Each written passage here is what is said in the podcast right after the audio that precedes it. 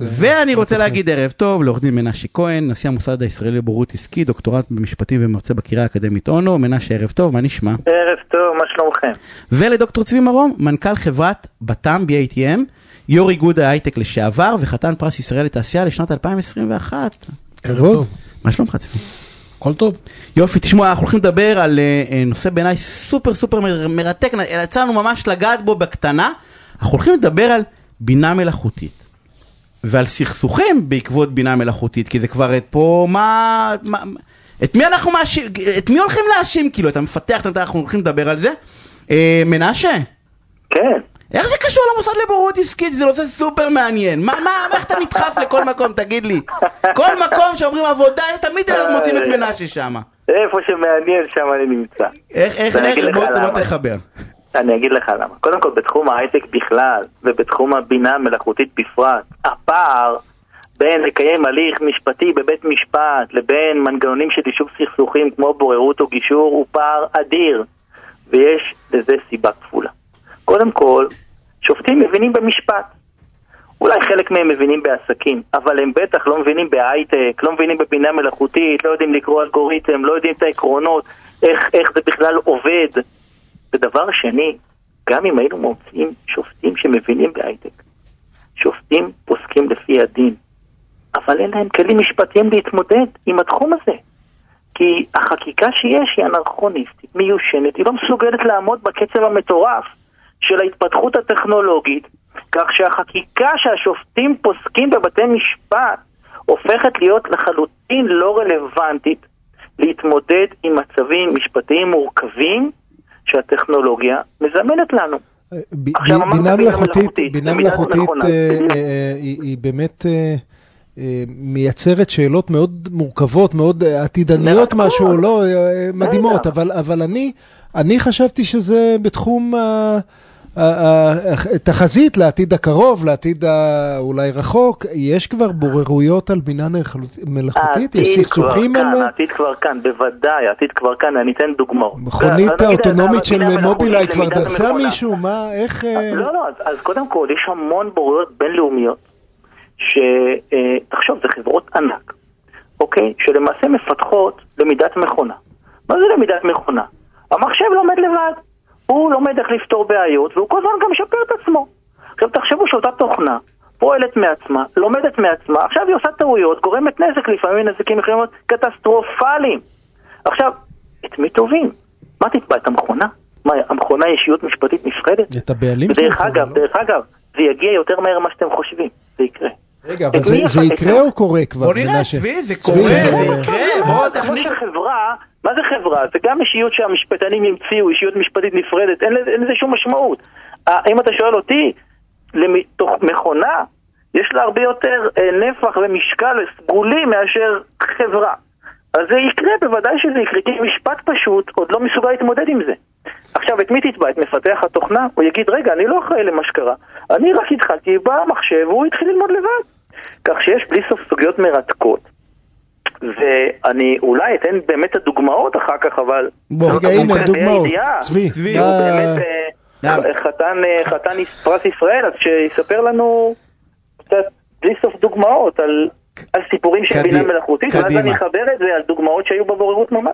אני אתן לכם שלוש דוגמאות שונות, שידגימו במקצת את הענף המתפתח והמרתק הזה, שבקצהו יש את מה שקוראים בינה מלאכותית חזקה, שאחריתה מישורנו.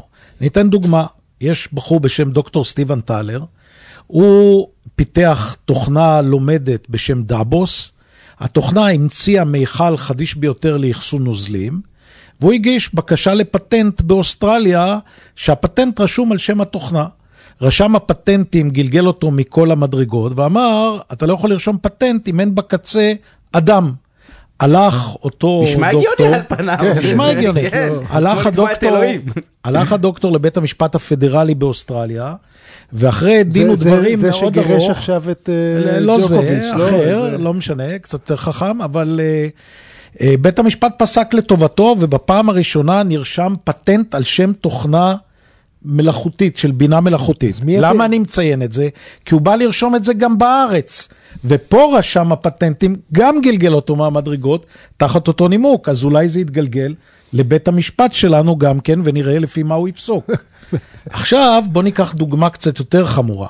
אם אותה תוכנה לא הייתה מפתחת מיכל למשקאות, אלא הייתה מפתחת, כמו שגוגל עשתה אך לפני פחות משנה, סוג של חלבון חדש לחלוטין, שיכול לשמש כתרופה, או לחליפין סוג של וירוס, כי אתם יודעים, מהנדסים גם וירוסים, ואז היה קורה אסון, לדוגמה, או שהתרופה הייתה גורמת לאסון, או שווירוס היה מתפשט. רגע, אבל מי, מי הבעלים של התוכנה? או, זאת שאלה רצינית מאוד, לא רק מי הבעלים, מי הוא הבן אדם שעשה מוניטורינג, לאורך פיתוח התוכנה, ומה הכללים שחלים עליו. ובאמת האירופאים פרסמו באפריל אלפיים עשרים ואחת, שזה רק לאחרונה, קובץ גדול של הנחיות, הפרלמנט האירופאי, טיוטת תקנות על מי בעצם אחראי ואיזה כללים חלים על מפתחי תוכנה מלאכותית. האם הם צריכים לבנות קודם איזה מין ארגז חול שבו הם בודקים את המשמעויות, או כיצד הם בודקים על ההתפתחות של התוכנה הלומדת, ואז הם אחראים, כי אחרת, באמת כמו שאמר מנשה, לאלוהים הפתרונים, מי אחראי ואת מי טובים. אבל, אבל, אבל איך, מה, בסוף בעצם מי שאחראי זה המתכנת, זה הבא, איך הבא לי מחוד אחראי? לא, לא. למשל היום, אתה יודע, שאתה מוכר מוצר באירופה, אז אחראי היצרן, ואחראי המשווק, ואחראי את המדינה, מבחינת הרגולטור. ספסל הנאשמים הוא... אבל לא אחראי מי שבנה במפעל את המוצר, נכון? אבל פה, פה, אבל על פניו, פה אני מבין שאם יש אחריות למי שאחראי כאילו על הפיתוח, יכול להיות שגם למפתחים יהיה אחריות. אבל גם לרגולטור יש אחריות. ולזה שבדק את התוכנה לאורך הדרך. דרך, אבל אני שומע הרבה כיסים עמוקים בכל המשפט. או, יש הרבה. ולכן... כל האורך, פשוט לתבוע את כולם, מישהו תשלם בסוף את האירוע. ולכן אין לי ספק, אני לא יודע לגבי שופטים, אבל אין ספק שבמקצוע עריכת הדין עוד צפויות לנו, עוד צפויים לנו זינוקים הרבה לבריכה הזאת. אלא אם כן, יהיה תוכנה שתוכלה להחליף גם אותנו. את השופטים ואת עורכי הדין. שהתוכנות ישתדרו ביניהם. אני מאמין שאז תהיה המון רגולציה נגד זה. אבל יש דרך. גם זה בדרך. מי אמר שלשופט יש את הידע לדעת ולחקור אם מישהו דובר אמת על מה שהיה לפני שמונה שנים או לא? מי אמר? היום יש תוכנות שיודעות לזהות אמת או שקר. הרבה יותר מבין אנוש רגיל. רגע, אבל, אבל מנשה, צבי נתן בדיוק את הדוגמאות המעניינות, ה, ה, ה, ה, היצירתיות, צופות נעתיד, ש, ש, אבל, ש, שתחום של בינה מלאכותית מעורר, אבל את, אתה אומר שיש כבר היום בוררויות אצלכם בתחום בינה מלאכותית? יש בוררויות בינלאומיות בתחום של בינה מלאכותית, ומה שעשינו באמת, בהרבה בזכותו של צבי גם, שהוא בא ואמר לנו כיור איגוד ההייטק, אמר, תראו, אנחנו חייבים לפתור את הבעיה, אנחנו לא יכולים ללכת לבתי משפט. ואז הקמנו מחלקה של הייטק, ועם כללים ייחודיים להייטק. ויש בהם שני יתרונות. א', קודם כל הבוררים חיים הייטק. זה עורכי דין שהם שותפים במחלקות הייטק, קמים בבוקר הייטק, שנים הייטק, חיים את התחום הזה יום ולילה. זה אחד. מעבר לזה, מבחינת הדין, הם לא מוגבלים. לחוק הישראלי, או זה בתחום, כשמגיעים לבוררות או לגישור, הראייה היא מקצועית, רחבה, הם מכירים את השוק העולמי, הם מכירים את הפתרונות המקובלים בעולם, והם יכולים להביא את הצדדים, או במסגרת גישור להסדר ראוי ומקובל על, על כולם, או לפסוק, אם זה בוררות, פתרון מקצועי, ענייני, עם לקחת את כל הדין שחל הבינלאומי, ולהכיל אותו אה, על אותו מקרה שלפניהם. אחד, וכל זה הם עושים גם במהירות שזה כל כך חשוב בתחום ההייטק, וגם בדיסקרטיות, כי על מה אנחנו מדברים? מדברים פה על סימני מסחר וסוד מסחרי, ויש חשיבות מכרעת לחברות האלה, לשמור על הסודות המסחריים, ולא לנהל אותם בדלתיים פתוחות. רגע, צבי, אחד הנושאים שפשוט יהיו חייבים הסדרה, ואני מקווה שמדינת ישראל תהיה בין הראשונות, לא בין האחרונות להסדרה בשנים הקרובות, תהיה נושא האחריות המשפטית לתאונות ותקלות ברכבים האוטונומיים. אמרת שנהיה ראשונים, כבר פספסת אותי. נרדוף אחרי העולם. קודם כל לא נהיה ראשונים, אבל יש למשל את מוסד נאמן בארץ, שמתעניין בזה מאוד מאוד, וגם לפני כמה זמן הוציאו קול קורא, אך לרוע המזל זה כנראה קול קורא במדבר. אבל אני אתן לכם דוגמה. קול קורא למה? קול קורא למין משהו שיחכה את האירופאים בקביעת תקנות למסגרת שבה אתה יכול לפעול באמצעות בינה מלאכותית. אוקיי? עכשיו אני אתן לכם... אבל לא כלום מאז. אבל כן, כן, לא קרה כלום מאז. זה קול קורא. הוא עדיין קורא. הוא עדיין קורא. עכשיו, אני אתן לכם אבל דוגמה פרקטית יומיומית. אני רואה על השולחן שורה של אפל סמארטפונים. ודאי כל אחד ממכם מקבל הודעה שמעדכנים את התוכנה בלילה, אחת לכמה זמן. לכולכם בוודאי יש סמארט טי וי בבית, נכון? תסלחו לי, אתם הבאתם בחשבון שברגע שאתם מדליקים את הטלוויזיה, המצלמה של הטלוויזיה לא נותנת לך שום התראה, אלא היא מחברת את עצמה לטלוויזיה, ומאותו רגע יכול להיות שזה אדון בסמסונג או טלוויזיה סינית כלשהי, מתחיל... לצפות בך. בין השאר. באמת? בין השאר. כן, זה דרך אב יש, בטח. המצלמה בבית, הטלוויזיה שלי, היא מתחברת אוטומטית, ולא שואלת אותך כלום. לכן אני למשל, על כל המצלמה בבית... רימה, את שומעת, חבית המצלמה, זה חשוב. שים עליה חתיכת פלסטר קטן, כי אחרת... אם יום אחד אתה תעניין את הסינים, אתה תראה צילומי תקריב של כל מיני חלקים. לא, רחמים על הציבור.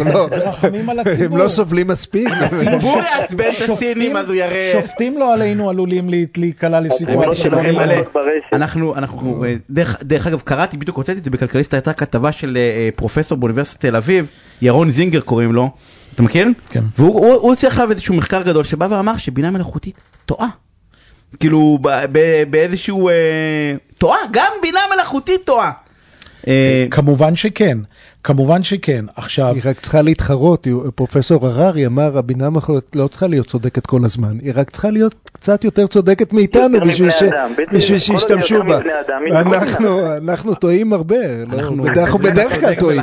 אז מה עדיף להיות צודק וחכם? הנושא הזה הוא נושא מרתק, אני רק אגיד לכם עוד דוגמה למה זה לייביליטי במשפט בינלאומי, הטורקים, בפעם הראשונה בהיסטוריה, בסכסוך בלוב, גרמו למלאטים שלהם לאפשר להם יכולת פתיחה באש ללא בקר מאחורנית, דבר שהיה אסור באיסור חמור. זאת אומרת, עכשיו טס לו איזה מלאט ומזהה פרצוף שלא מוצא חן בעיניו, או, או שיש לו נגדו משהו, או מטרה. בלוב, יש לו נגדו, נגד הכל. ופותח באש, באש. עכשיו, אם זה היה בלוב, חבר'ה, זה יגיע לכל מקום. אנחנו חייבים לסיים בנימה אופטימית זאתי. איפה מצאת האופטימיות? לבוררות עסקית ודוקטור צבי מרום, תודה רבה רבה.